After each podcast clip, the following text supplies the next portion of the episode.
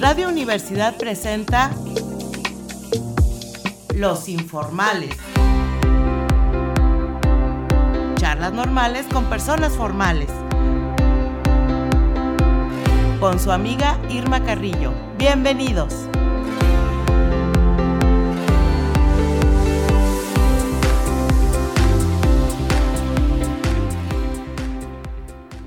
¿Qué tal, amigos? Muy buenas tardes a los amables radioescuchas que nos acompañan en esta edición de Los Informales. Y aprovecho para desearles a todos un muy buen año, lleno de satisfacciones y metas cumplidas. Y sobre todo, que ya se reduzca esta situación. Cuídense mucho, por favor. Bueno, pues como saben, ya pueden escucharnos a través de las frecuencias de 88.5 de FM en San Luis Potosí, 91.9 FM en Matehuala, o bien a través del sitio de Radio y Televisión Universitaria de la UASLP. También ponemos a su disposición para recibir sus comentarios y opiniones los teléfonos 826-1347 y 826-1348. Y bueno, el día de hoy en Los Informales iniciamos el año con la maravillosa potencia del verbo. Esta no es una frase mía, es frase de mi amiga. Esta potencia del verbo que nos da la poesía. Platicaremos con Margarita Díaz de León. Ella es doctora en Humanidades con línea en Teoría Literaria, coordina el Diplomado de Estudios Literarios de nuestra Casa de Estudios, es productora de diversos contenidos de difusión para la poesía y la literatura, tiene su taller literario en Espiral y es fundadora del colectivo Elan Poetry, dedicado a la difusión de lírica acústica por medio de la música, el canto y la poesía. Y por supuesto, pues todos los libros que tiene en su haber. Bienvenida, Margarita. Muchas gracias, Irmita. Feliz año a todos, pues estando aquí, ¿no? En el placer de platicar contigo en este extraordinario programa de gente normal con charlas normales. Vamos a ver qué tanta normalidad. Gracias. No, bueno, todas las personas que vienen aquí son realmente extraordinarias, eso es lo que yo creo. Muchas gracias. ¿Verdad? Bueno, y en esta ocasión invité a Margarita para que nos platique de su último libro publicado, que se llama Falda al Viento, Artefacto Poético, texto que por sus características estructurales rompe con muchos de los cánones establecidos. Y bueno, lo primero que te quiero preguntar, aparte del libro que vamos a comentar durante este programa, es ¿por qué leer poesía hoy en este mundo tan lleno de redes sociales, tan materialista, tan... yo diría que está superfluo, ¿no? Vivimos así como totalmente en la malla, nos obcecamos en estar evadiendo la realidad, etcétera. ¿Por qué leer poesía hoy, Margarita? Bueno, ante todo, la poesía es una voz interior, es una voz lírica, es una voz emocional, es una voz construida, es un artificio que nos lleva a comprendernos a nosotros mismos, ante el nosotros mismos, ante sí mismos, ante los demás, ante la realidad, porque es una exploración de lo que llamamos la condición y la naturaleza humana. Podemos comprender quizá muchas cosas, ¿no?, exteriores en esa búsqueda aparente de la verdad, pero este es un viaje interior hacia el sí mismo, sobre todo en todo lo que nos va de alguna manera haciendo pensar, reflexionar en lo que nos afecta, en lo que deja de afectarnos. Y es un vehículo de comprensión, es un vehículo de autocomprensión y de salvación de sí mismo, ¿no? Porque en el momento en que algo se conoce, ese algo se convierte en algo que puede ayudarte a entender las relaciones que tenemos todos con nosotros mismos y con el mundo. Sí, fíjate que, bueno, la escasa experiencia que tengo yo al leer poesía, definitivamente no me puedo comparar contigo en todas las lecturas de poesía que seguramente habrás tenido a lo largo de tu vida, pero definitivamente cuando uno encuentra en el poeta o en la poetisa, se dice así. En la poeta, es que ya cambió la RAE, entonces se decía poetisa, ahora se dice poeta. Ahora se dice poeta. Sí. Ah, bueno, en la poeta o el poeta. Sí. Esa identificación en donde las palabras reflejan y narran de alguna manera situaciones emocionales propias, ¿no? Entonces te apropias de la poesía y te identificas con esa voz, ¿no? O sea, esta persona está escribiendo exactamente lo que yo siento, necesito, que yo no puedo expresar porque yo no domino la métrica, el ritmo, el conocimiento de miles de palabras que me uh-huh. permitan expresarme de esa manera, ¿no? Entonces, bueno, ¿tú para quién escribes? ¿Escribes para ti? ¿Escribes para el público? ¿Cuál es tu proceso? Yo creo que, bueno, aquí primeramente hablaste de una identificación y me parece importante porque sí tenemos bastantes problemas actualmente en torno a la semántica, ¿no? Al significado de las palabras. Tenemos tantas palabras que luego no sabemos si usar empatía o identificación, o porque tampoco nos queda tan clara la diferencia, ¿no? Ajá. Aquí, desde el inicio de la poesía, siglo 7, 8, 6 antes de Cristo, se plantean 3 misterios humanos y qué es lo que nos une a todos como humanidad, porque son misterios que no, obviamente no podemos resolver, por eso son misterios. Uh-huh. El misterio del tiempo, el tiempo en la vida, ¿no? O el tiempo para la vida, el misterio del amor y el misterio también de la muerte. Sí. Entonces son los 3 grandes misterios. Entonces si nos sentimos identificados o empáticos con lo que leemos, es porque compartimos esos misterios, es decir, no sabemos cómo pensarlos, no sabemos cómo vivirlos, no sabemos cómo responderlos. Y bueno, ¿cómo es mi proceso para quien escribo?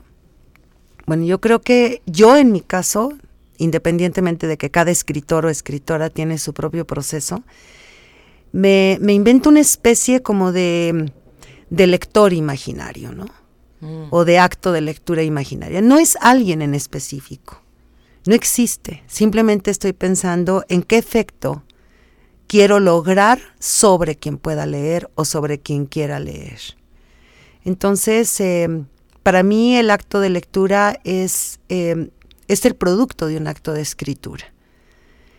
Siempre estoy pensando en ese acto de lectura. ¿Cómo se va a leer esto? ¿Cómo tengo que enunciarlo para que se pueda leer de la manera que yo quisiera que se leyera, ¿no? Ahora, finalmente, quien lee es libre de interpretar.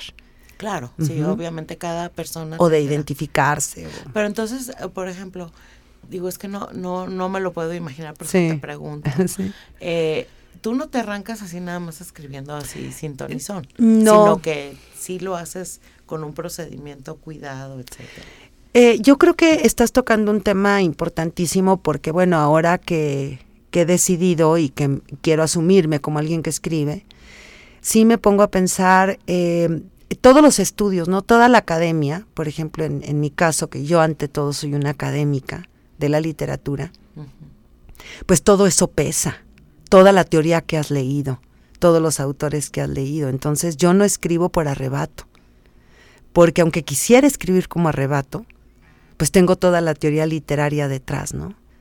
Entonces esa teoría literaria que te ayuda también a entender que es un proceso artesanal y que cada una de las palabras es una especie de arcilla que tú vas moldeando de acuerdo a la articulación que vas haciendo en el lenguaje, donde el tema no es quizá tan importante, es una especie de puente o de vehículo, porque en mi caso lo que yo quiero trabajar no son temas, lo que yo quiero trabajar es el lenguaje. Entonces, oye, y cuando no encuentras la palabra precisa para expresarte, ¿qué haces? Es una búsqueda, es ese trabajo Ajá. artesanal, ¿no? De ir buscando, de ir entendiendo, porque además la palabra suena, la palabra tiene un significado. Claro. ¿No? Entonces tienes que escucharla y también tienes que articularla y también tienes que entender, ¿no? cómo está produciendo ese significado. Entonces sí es un trabajo artesanal de lenguaje. Sí, es que hay palabras que acarician el alma y palabras que a lo mejor significan lo mismo, pero realmente no te dan el nivel o la altura o la profundidad que tú requieres. Por ejemplo, ¿no? No es lo mismo que tú digas en el sentido poético, lírico, que tú digas arrobo a que digas asombro. Exacto. por ejemplo. ¿No? Aunque pudiera parecer sinónimo, te suena distinto, ¿no? Sí. En una doble R, en la B, etcétera, ¿no? Sí, hay palabras que son rudas y otras palabras que son, sí, que te digo, acaricia. Y ¿no? Eso va produciendo un efecto, ¿no? Exacto. En quien está leyendo la poesía o el poema o el verso. Claro. Uh-huh. Uy, no, bueno, te voy a preguntar al final qué consejos les das a los poetas noveles. Qué barbaridad, luego de repente se encuentra uno cada cosa que... Sí, y está bien quien escriba así de, como decimos, ¿no? Por golpe, ¿no? Ándale. También, cada quien va encontrando su voz y su forma, ¿no? Su propia manera, ¿no? Pero en mi caso sí pretendo un trabajo de lenguaje, más que un trabajo como temático, ¿no? Eso lo he ido también aprendiendo, no es porque el primer día que me senté y dije, voy a escribir, tenía perfectamente claro lo que quería. Claro que no, todavía no lo tengo, es una búsqueda constante. Sí, claro. Oye, y bueno, también, bueno, se pondera mucho a la literatura, digamos, en su versión en prosa, ¿no? Novelas, sí, de ficción, sí, ensayo, sí, etcétera, sí, etcétera, ¿no? Pero, ¿qué beneficios encuentras tú en la lectura de la poesía? Bueno, ahí acudo también a ti y a tu experiencia, porque tú das retórica de la imagen, impartes esta materia que es tan importante, eres una diseñadora gráfica, una artista visual. Gracias, amiga, pero... Entonces, la cuestión aquí es el que, obviamente, cuando tú lees una novela, lees un cuento, ¿no? Lees narrativa. Tú tienes que ir construyendo secuencias, pero secuencias de acciones, sí, para no perder el hilo, ¿no? De claro, lo que es como una película. Tienes que hacer todo un mapa mental de sino en qué me quedé, personajes, ¿no? Y luego te regreso, sí. Ajá. En el caso de la poesía es una configuración, una construcción, una prefiguración de imágenes. No es en sí que tú estés, no estás leyendo una historia, estás leyendo imágenes. Y estás produciendo esas imágenes. Eso obviamente tiene su proceder en el sentido de imaginar. Claro, ¿no? Pero produce imaginación. Pero son imágenes que impactan la parte emotiva del ser humano. Pues sí, y ya por ejemplo, si yo te digo, crecen pétalos azules tras los pasos, inmediatamente estás construyendo, pero no te estoy narrando nada, iluminan las farolas, los puentes empedrados. Exacto. Y entonces estás construyendo una imagen en tu mente. Esa imagen te hace, de alguna manera, ir creando otras imágenes. Entonces la poesía te convierte en una persona sumamente creativa, terriblemente creativa, así hasta el extremo, vamos a decirlo de esa manera. Sí, te entiendo. Y para vivir hay que ser creativos. Claro. Y para construirnos proyectos de vida, y para amar, y para entender, y para... hasta para cocinar necesitamos ser creativos. Sí, hombre, no hay que vivir en la metáfora muerta, ¿verdad? En la catacresis. ¿Sí? No, sí, ándale. O sea, no, sí, es que creo yo que el unir estas realidades distintas y distantes, ¿no? Sí. Dirían los surrealistas. Sí. Es complejo porque puedes caer, como te digo, en el lugar común, sí, en la metáfora muerta, etcétera. Siempre escribimos desde el lugar común, siempre, sí, decimos, todos los que escribimos lo hacemos con caracteres ajenos, porque tenemos una carga de lenguaje, ¿no? El lenguaje que te enseñó tu mamá, uh-huh, el lenguaje que tú has creado para relacionarte con los demás. Y todos esos... Y más los modismos del hablante, de la... Entonces eso de el lugar común, sí, es hasta cierto punto una especie de broma. Nadie se salva del lugar común. No, claro. Porque vivimos en comunidad. Exacto. ¿No? Si yo me fuera a vivir a lo mejor a una cueva o no sé, la profundidad del mar y no tuviera relación con nadie y yo... ni siquiera podrías producir nada. O sea, el lugar común viene de comunidad. Claro. Y tenemos... lenguaje comunitario, si no, no podríamos comunicarnos, ¿no? Claro, y si no, no habría ese proceso de simbiosis entre el lector y la poesía, ¿cómo lo...? O sea, ¿cómo podríamos entender, ¿no? Una prosa, una novela, un poema, sin eso que me lleva a lo común del otro. No podría haber identificación, empatía, comprensión, explicación. Claro. Entonces, eso del lugar común para mí es un mito. Oye, ¿y todo está ya creado, Margarita? ¿O crees que dice el Eclesiastés que sí? No hay nada nuevo bajo el sol. Bueno, no es el tema, es la forma en lo que uno lo dice. Por ejemplo, tú puedes decir, ¿cuántos colores hay? tantos. ¿Cuántas notas musicales hay? Tantas. ¿Cuántas letras del abecedario hay? Tantas. Es cómo los combinas. ¿Cuántos colores tú como diseñadora puedes combinar con este pantón, no sé cómo le llaman ustedes? Ándale, ese pantón. Infinidad, miles, te gusta, sí. Múltiples, no sé, ¿no? De colores. Claro. Pero tú tienes una base. Ya depende mucho de cómo tú los vas, tú sabes, mezclando, acomodando, combinando, ¿no? Confrontando, separando, distanciando. Entonces no son los temas. Es cómo vas enunciando lo que tú quieres decir. ¿Y qué pasa cuando, por ejemplo, lees autores y dices, ay, qué maravilloso escribe esta persona, yo quisiera escribir como ella? Sí. Siempre la influencia es importante, siempre. Y es maravilloso reconocerla. O sea, por ejemplo, yo veo Falda al Viento y lo que te puedo decir es que yo miro aquí mi influencia, no a Cortázar, mi influencia de Cortázar. Ajá. ¿No? Porque lo que trato de lo que traté de hacer es un poco como el hace en Último Round, que es un texto en doble piso, ¿no? Incluso si yo pudiera, pues le cortaba la parte inferior, ¿no? Y lo hacía con ese doble piso. Uh-huh. Y yo veo esa influencia. No que vea Cortázar, es muy diferente. Sino yo veo mi influencia. ¿Por qué? Sí, porque no, es un autor que he leído mucho. Sino que, digamos que tú te apropias un poco y lo modificas. Es que siempre hay una apropiación. ¿No? Siempre hay una apropiación. Y aunque no se quiera, es como dices, bueno, tú como diseñadora, como artista visual, que has visto tanto, ¿no? Y de repente te das cuenta que, ay, es que esto se parece a algo que yo he visto, ¿no? Pero no es tal cual. Bueno, es a mi manera, ¿no? Me ha pasado que he hecho algunos trabajos y de repente veo en Polonia o en otros países la misma idea, el mismo concepto. Sí, y dices, es un manierismo, esa es mi manera de expresarlo. Exacto. Y a lo mejor está expresando el mismo tema, pero de otra manera. Exactamente, ¿no? Pero como dices tú, pues al ser humano es estar en comunidad. Claro. Y es innegable que va a haber conceptos que se repitan a la manera de cada quien, ¿no? Incluso hay autores y autoras, ¿no? Que yo he entrevistado, que he platicado con ellos y que no les gusta que la pregunta de ¿qué influencias tienes? No, ninguna. ¿Cómo?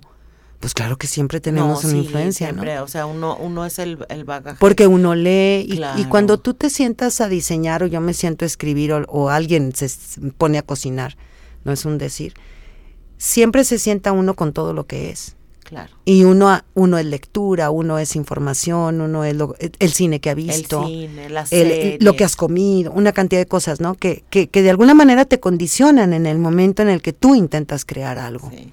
Aquí el chiste es meterle a la cabeza cosas interesantes e inteligentes. Sí, pues yo creo que también está en la forma, ¿no? En el que uno lo quiere presentar, en la intención que tiene uno, en ese para qué hacer las cosas, para qué escribir, ¿no? Claro.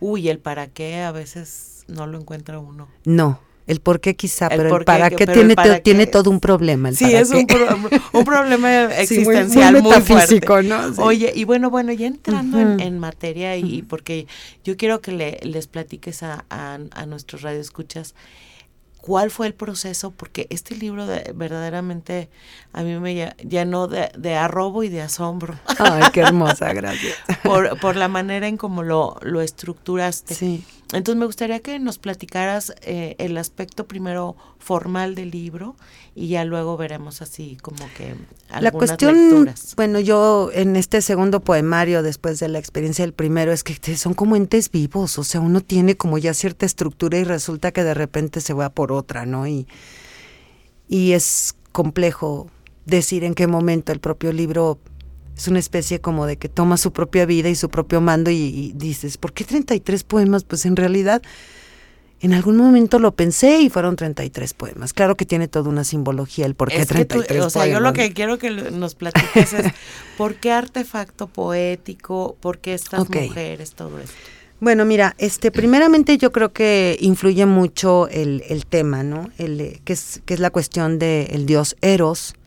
Y que hay todo un misterio, porque hay muchas versiones mitológicas en torno a quién es Eros, ¿Por qué se llama Eros? ¿Qué relación tiene con lo que ahora conocemos como erotismo, ¿no? ¿Y desde qué punto de vista? Entonces, la mitología está aquí presente desde el primer poema. Sí, desde el primer poema me di cuenta. Sí, y es un misterio, porque además tiene flechas y hiere y duele. Pero no solamente es que tenga flechas, sino diferentes tipos de flechas. Los epígrafes que pusiste, ¿no?, ahí, de plomo y oro, ¿no? Sí, de plomo y oro. Ajá, entonces decimos, claro. ¿Y por qué me mandó la de plomo? Pues, ¿qué hice para merecer esto, no? Casi siempre nos mandan la de ¿no? O la de oro, ¿no? ¡Qué maravilla! ¡Qué privilegio! ¿Y qué hice, no? Para tener este privilegio. Es el destino, es el azar, es la causa, es el efecto. Es un misterio. ¿Qué es, no? Y bueno, ya de ahí, pues, obviamente una cantidad de situaciones que empezaron a aparecer, ¿no? Ajá. En el propio poemario. Sí. Son 33 poemas porque obviamente, bueno, tú lo sabes y lo comparto con mucho cariño. A lo largo de estudios, de lecturas, ¿no?, mitológicas y demás, bueno, a mí me gusta mucho la numerología, la cábala, las runas, toda la tradición celta, etcétera, ¿no? Y el número 33, que sabemos también por la religión católica, cristiana, evangélica, que tiene que ver con un renacer, y un renacer en el sentido de la autocomprensión. El número 33 que tiene que ver yo soy ese que hago de mí, ¿no? Uh-huh. Y entonces por eso son 33 poemas, porque es una especie de proceso, ¿no?, de toma de conciencia. Es como un camino, digamos. Sí, pero de autorrevelación, ¿no? Uh-huh. O sea, de quién soy yo frente a ese misterio y cómo intento irlo develando, pero también cómo me doy cuenta que no es posible, ¿no?, develarlo. Uh-huh. Entonces, bueno, están los números, el número de poemas que son. Los poemas no tienen título, tienen número. Y juego mucho aquí con la numerología, ¿no? Cuando los poemas estuvieron terminados, porque nunca están terminados. No, bueno, ¿no? Cuando ya dijiste, bueno, hasta dije, aquí. Bueno, ya están los 33 poemas, nunca voy a terminar de corregirlos, pero aquí están ya. Y sentía que algo faltaba, ¿no? Sentía como que algo pasa aquí, ¿no? Y sentía incluso como que había un vacío, ¿no?, en las hojas ahí en blanco, etcétera. Y entonces el destino, que es muy sabio, el azar, me puso frente a un espectáculo maravilloso que se llama un Zoom interactivo, que yo no sabía que era eso, de una investigación que hicieron un grupo de chavos que son antropólogos sobre las dinámicas y el ejercicio de la prostitución en Pachuca en los años 70. Y tuve la fortuna por Zoom de asistir, ¿no?, a ese informe de investigación que ellos habían hecho. La sorpresa, y creo que de ahí vino un poco como, ¿qué es esto? Es cuando ellos empezaron a presentar, bueno, los archivos, ¿no?, que habían encontrado, uh-huh, las fotografías de estas mujeres, pero eran fotografías de la policía. Órale, muy, ¿no?, fuertes. No, pues era como el rostro, sí, ¿no? El rostro, o sea, de cuando las fichan. Y exactamente, ese tipo de cosas, la ficha, ¿no? Sí. Y entonces dije, pues estas mujeres amaron, sufrieron. Claro. No, ¿cómo vivieron? ¿Tuvieron hijos? ¿Qué historias hay detrás de esos rostros, no? Y entonces pensé y dije, bueno, ¿y si estos poemas, cada uno de estos poemas, los escribiera una mujer distinta, como para entender que todas, que tú, que yo, somos todas, que una mujer es todas las mujeres? Y bueno, y que tiene que ver con los tiempos, ¿no? Uh-huh. Que estamos viviendo ahora, donde él es un tema de agenda, vamos a llamarlo así en el buen sentido, donde tenemos que pensar, hay un título de un libro de Cortázar que dice todos los fuegos el fuego. Ah, sí. ¿No? Entonces, todas las mujeres, la mujer. Uh-huh. En el sentido de esa comprensión, ¿no?, que debe haber en torno al concepto de lo femenino. Y me arranqué tal cual. Y entonces dije, bueno, pues tiene nombre. Entonces, ¿qué tipo de nombre? Y los 33 nombres están relacionados con la mitología celta. Bueno, hay que decir esto del segundo piso. Sí, o sea, tú di. En la hoja, en la, uh-huh, página, en la página del libro, está el poema como tal, y luego en la parte inferior, como si fuera una nota al calce, uh-huh, está el nombre de una mujer, su lugar de nacimiento, sus fechas de nacimiento, uh-huh, y luego... Y su poética, su forma de pensar. Sí. Entonces, cada una de las poesías que encontramos ahí digamos que es la voz de esta mujer. Sí. ¿Cómo fue que nomenclaturaste todo esto, hiciste todo? Oye, es que, digo, inventarle o crear más bien la personalidad, la forma de ser, la forma de pensar, el lugar geográfico donde nació, que además es un lugar totalmente real. Ah, sí, son reales. Todos son reales. ¿Y son 33, es una cartografía del deseo, en el sentido poético, donde tú, que en algún momento yo pensé en poner el mapa, pero dije, eso lo puede construir quien lee. Sí. Todos los 33 poemas son ciudades y pueblos reales, uh-huh, que se pueden meter a Wikipedia, por decir, y encontrarlo ahí. En cada una de las poéticas hay una especie de clave o de pista del lugar. Voy a poner, si quieres, el ejemplo, ¿verdad? Del primero, nada más, en el segundo piso, ¿no? Ajá. La primera mujer se llama Ópalo. Un minuto nos queda, Margarita. Sí. Entonces, ¿no lo leo? No, sí, léalo. Y ella nace en Hidebarab, y es un pueblito donde se cultivan perlas. Ajá. Entonces tú te metes a ver las fotografías, un pueblito hermoso, pero todos se dedican, todos, porque me puse a estudiar cada uno de los pueblitos. Y entonces aquí, esa pista, por ejemplo, dice, habla en algún momento de la perla, dice, mi falda al viento, perla peregrina. Y ahí está la clave. ¿No? Ok. Oh, bueno, entonces hay que ser muy intuitivo para leerlo. Fíjate que nos tenemos que ir a un corte. Sí. Y ahorita que regresemos, ahora sí te arrancas. Tal cual. Todo el segundo bloque, platicándonos todo acerca de cómo se construye este poemario tan hermoso. Muchas gracias. Adelante, vamos a corte. Regresamos aquí con Margarita y estábamos platicando en el corte acerca de cómo fue que escogió los pueblitos, porque me dice que son reales. Entonces, a ver, platícame, Margarita, y platícale a nuestros radioescuchas. Tú dices que te imaginabas algo que querías, donde querías ubicar a la mujer en cuestión. Sí. Entonces era un bosque de pinos con un puente, agua, tal. Sí. Y luego, yo imaginaba o imaginé a cada una de estas 33 mujeres, claro, en un proceso pues que se fue como elaborando y se fue dando, ¿no?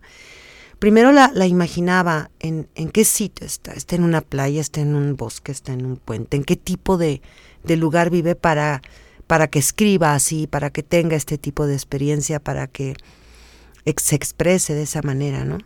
Y a partir de esa imagen, pues yo me ponía a buscar, así, tal cual, a veces como hasta en Wikipedia, ¿no? Donde hay una ciudad, un pueblo, etcétera, que tenga ese tipo de características, ¿no? Uh-huh. Pero de características en el sentido de la imagen, del paisaje. Y entonces ahí yo situaba a esa mujer, ¿no? Que andaba en la calle, quizá caminando, encharcada, sucia o a veces limpia, con toda su historia siempre en los hombros, ¿no? Claro. ¿Y el nombre? Todos los nombres tienen que ver con cuestiones de mitología oriental, de mitología celta, uh-huh, de mitología wicca. Todos los nombres tienen un símbolo. Todos los nombres quieren decir algo sobre la cuestión emocional de cada una de estas mujeres. Entonces hay que ir como conociendo a cada una de ellas.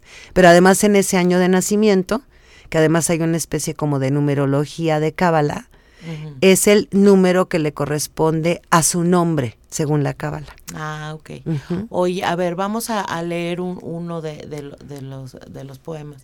Te dije el número 25, pero me dices que está muy largo. No, está bien. O sea, es que les comentamos que le dije, Irmita, a ver, escoge un número, ¿no? Porque ya hizo bibliomancia. Pero ahorita les explico. A ver esto. ¿Qué me dice esta mujer? A ver cómo lo interpretas tú. Entonces es el poema número 25, dice: dormir diluida en el humedal de tu cuerpo es vivir una odisea. Cruzar océanos de tiempo en desiertos habitados de ensueños, crear nuevos sentidos en constelaciones de ida y vuelta, cambiar los rumbos de los vientos en el planisferio del deseo, inventar nombres bajo las sábanas, ese mar violento. Húmedo imán, levanta mi falda, magnetiza tu brújula, entre rutas de mapa abierto. Escuchamos los roces de la piel, esa pista de aterrizaje de las apetencias, donde soplas vida en mi boca con cada murmullo extasiado. Nací de nuevo a la orilla de tu cuerpo para vivir la odisea de enfrentar el miedo al deseo. ¿Y qué mujer es la que... Quien escribe se llama Gena, como con J. Ajá. Ella nace en Tacno Sur, 1980, y dice: germino y florezco en la armonía de la poesía, con mis rodillas liberadas de ropajes desnudos, bajo la urgencia de la caricia que levanta la sábana, que deseante me despoja de un pétalo cuando estoy soñando estrellas, ingrávida, dono el amor sin desenlace, sin arrojarlo a lo inservible, como hierba mal parida, sin buscar en él lo celestial al iluminar la claridad, la almohada.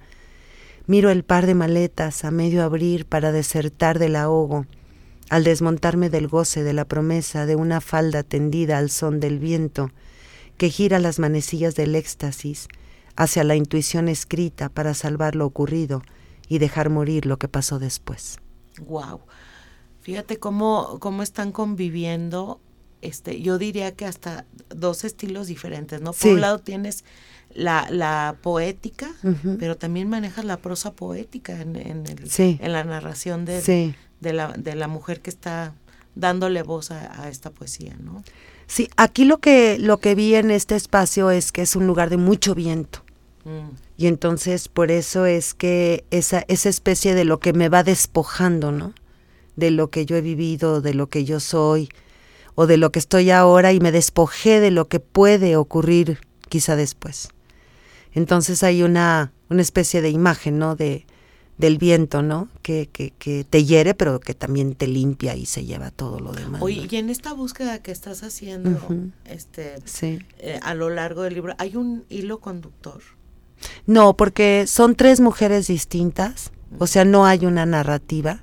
Estás de cuenta como si tuvieras hecho una especie de convocatoria de mande su poema universal, ¿no? Universal en el sentido de que, sí, de cualquiera puede enviarte un poema. Ajá. Pero con la condición de que seas mujer nacida entre 1960 y 1999.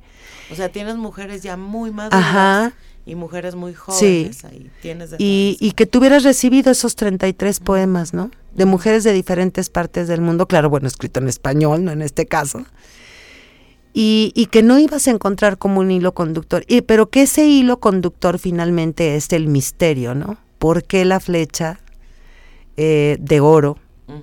¿O por qué la flecha de plomo? Claro. Oye, y bueno, hay una figura que tú manejas continuamente, sí, que es la de la falda. Sí. O sea, no la dejas de mencionar. Sí, todo el tiempo. Todo el tiempo la estás mencionando. ¿Por qué?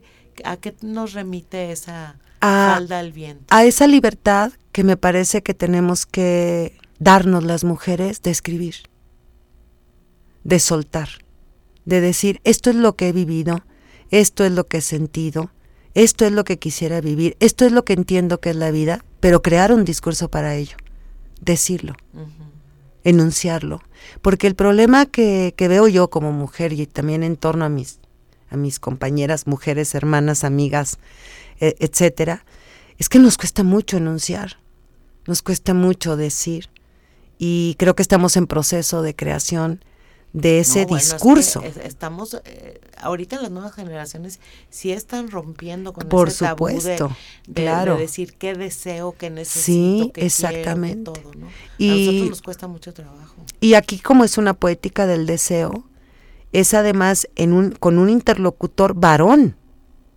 ¿no? Que las mujeres podamos crear un discurso amoroso, un discurso erótico, un discurso del deseo, pero no solamente crearlo, sino además decirlo. Claro. Soy este tipo de mujer.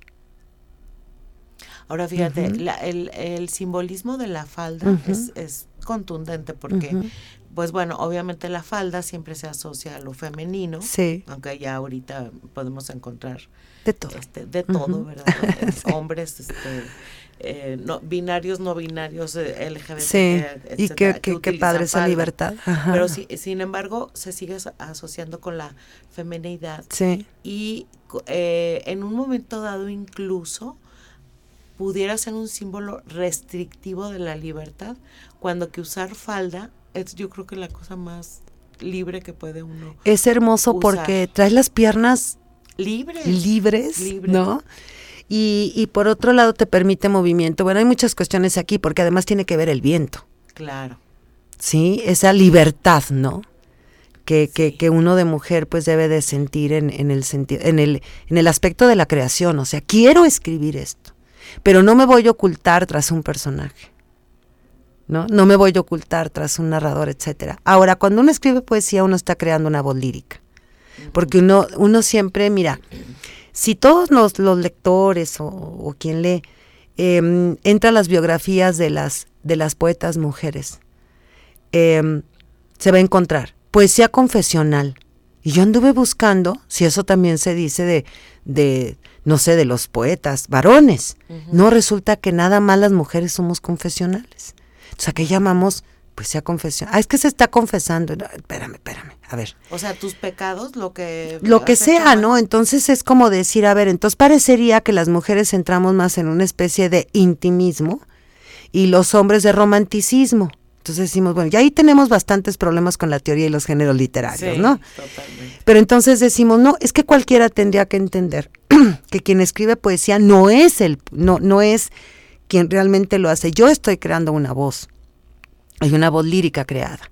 Es que tú aquí dices, no, yo no digo, dice el poema número 25. Yo lo escribí. Claro. No es que yo lo diga. No. Es la voz de alguien. La voz lírica. Uh-huh. Y toda voz lírica, es igual que un narrador. Porque si nos queda claro lo que es un narrador y no nos queda claro lo que es una voz lírica o un sujeto lírico. Pues será porque es más complejo y no todos tenemos. No, pues porque estamos literarias, porque estamos hechos de cuentos, ¿no? ¿Cómo aprendimos a leer? Pues te cuentan Caperucita Roja. Sí, claro. Entonces todos estamos hechos de cuentos. Y a la hora que entramos a la poesía decimos, ya no es un código que no nos pertenece. Exactamente. Entonces la figura del narrador siempre nos va a quedar clara. Es un narrador omnisciente, tercera persona, ajá, segunda, primera, lo que sea. Sí. En el caso de la poesía es un sujeto lírico. En este caso, sujeta, que soy yo. Que de sujeta quizá no tengo de la sujeción, ¿no? Bueno, pero entonces no estás pensando que tú lo estás diciendo. Estás creando, ¿no?, a esa voz enunciativa. Entonces no es como yo lo digo, ¿no? Es como el texto mismo lo está expresando. Claro. Uh-huh. Wow. Oye, a ver, bueno, y ahora explícame lo de ya estoy dando clase aquí. ¿Mande? No, que dije, ya estoy dando clase. No, está bien, o sea, digo, qué padre eso.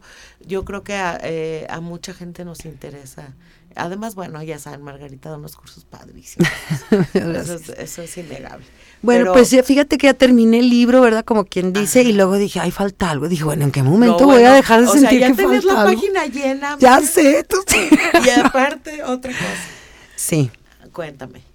Bueno, ahí la cuestión es que lo que yo quise o intenté, es una tentativa, finalmente lo que uno propone, es que el lector o quien lea jugara.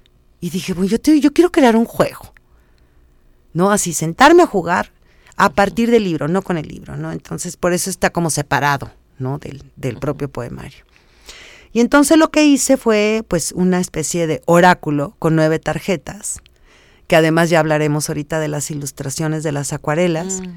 Y entonces, bueno, hice toda una serie de operaciones matemáticas, ¿no?, para que cada una de esas 9 tarjetas tuvieran cierto número de poemas que están ahí. Y entonces es una numerología donde es un oráculo, donde tú dices, bueno, tarjeta 3. O sea, como dices, tú estás haciendo bibliomancia.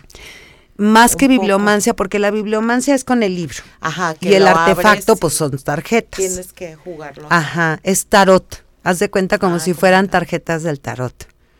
Y entonces te sale el número 3 y resulta que están 3 números ahí de 3 poemas. Y es tu pasado, tu presente y tu futuro de relaciones amorosas. Pero ya depende de cada quien como lo interprete. Ay, yo lo quiero leer así, sí. ¿De dónde consigo el artefacto? Entonces, y es interesante también decir, bueno, ¿y cómo cada quien lo va a interpretar de diferente manera, no? Ajá, claro. Por ejemplo, si tú dices, bueno, este poema 25, ¿no?, que tú puedas decir, ah, pues, yo lo interpreto como mi futuro. Yo quiero vivir una odisea con alguien, ¿no? Yo quiero aventurarme, ¿no? Tener un tipo de relación donde todo sea una aventura, donde no haya expectativas, donde no haya prejuicios, donde nada esté entredicho. Y a veces decimos, no, pues quizá no me anime, ¿verdad? A la aventura, ¿no? O quizá la tuve, o quizá, no sé. Ah, ¿todo bien?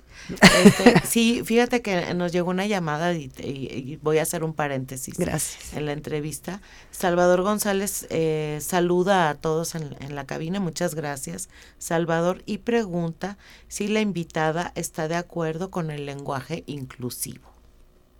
Absolutamente de acuerdo, pero todavía no lo tengo yo integrado en mi mente, más el todes, sí, estoy de acuerdo. Sí, pero una cosa es el lenguaje, ¿no? Cómo se puede expresar una y otra cosa, y es el acto, ¿no? En sí mismo de la inclusión. Uh-huh. Para la persona que está preguntando, que muchas gracias por el comentario, Salvador. La cuestión aquí en el caso de Falda al Viento, que son estas 33 mujeres que obviamente están hablando de una relación con un hombre, ¿no? En este caso del poemario. Sí, o sea, uh-huh. Es que también creo que sí. Es importante aclarar sí. La situación, sí. El contexto en que se rodea y todo, sí. y no necesariamente que se discrimine otras clases de relaciones, simplemente que tú estás manejando un lenguaje hetero, ¿no? Sí, claro, pero también yo creo que no tiene como esa carga, ¿no? Y ya dependiendo también de esto, por ejemplo, de vivir la odisea, pues podemos vivir una odisea, ¿no? De diferente manera, desde claro. diferentes perspectivas, ¿no? Claro. Etcétera. Pero bueno, voy a intentar ahora usar ese lenguaje.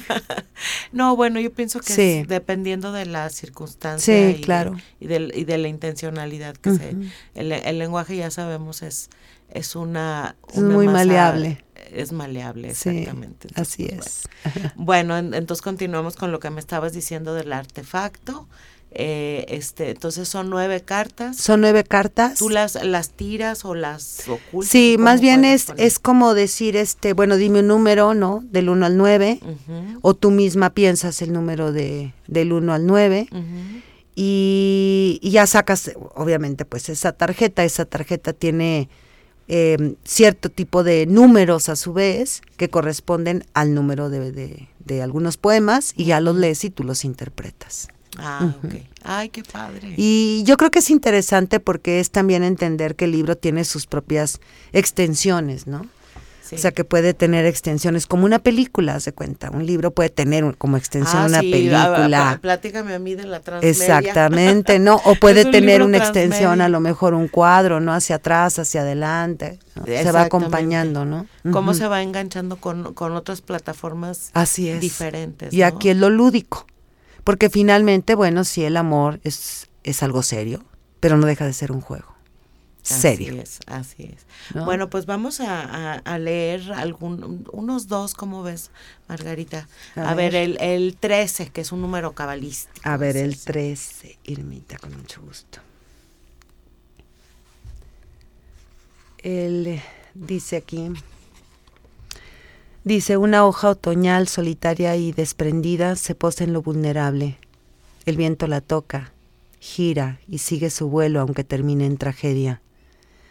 Mi abismo como la luna al entrar y salir entre ráfagas de nubes. Guardas el otoño en cada poro, te vas y dejas tu sombra de ahogo. Llegas y llenas mi boca de miel. En la mirada del tacto te inventas en mí con culpa de sombra, con fuerza de pinza.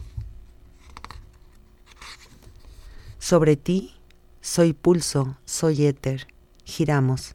Sobre mí eres pulsión, eres viento. Válgame Dios, se me hace que ese es mi pasado.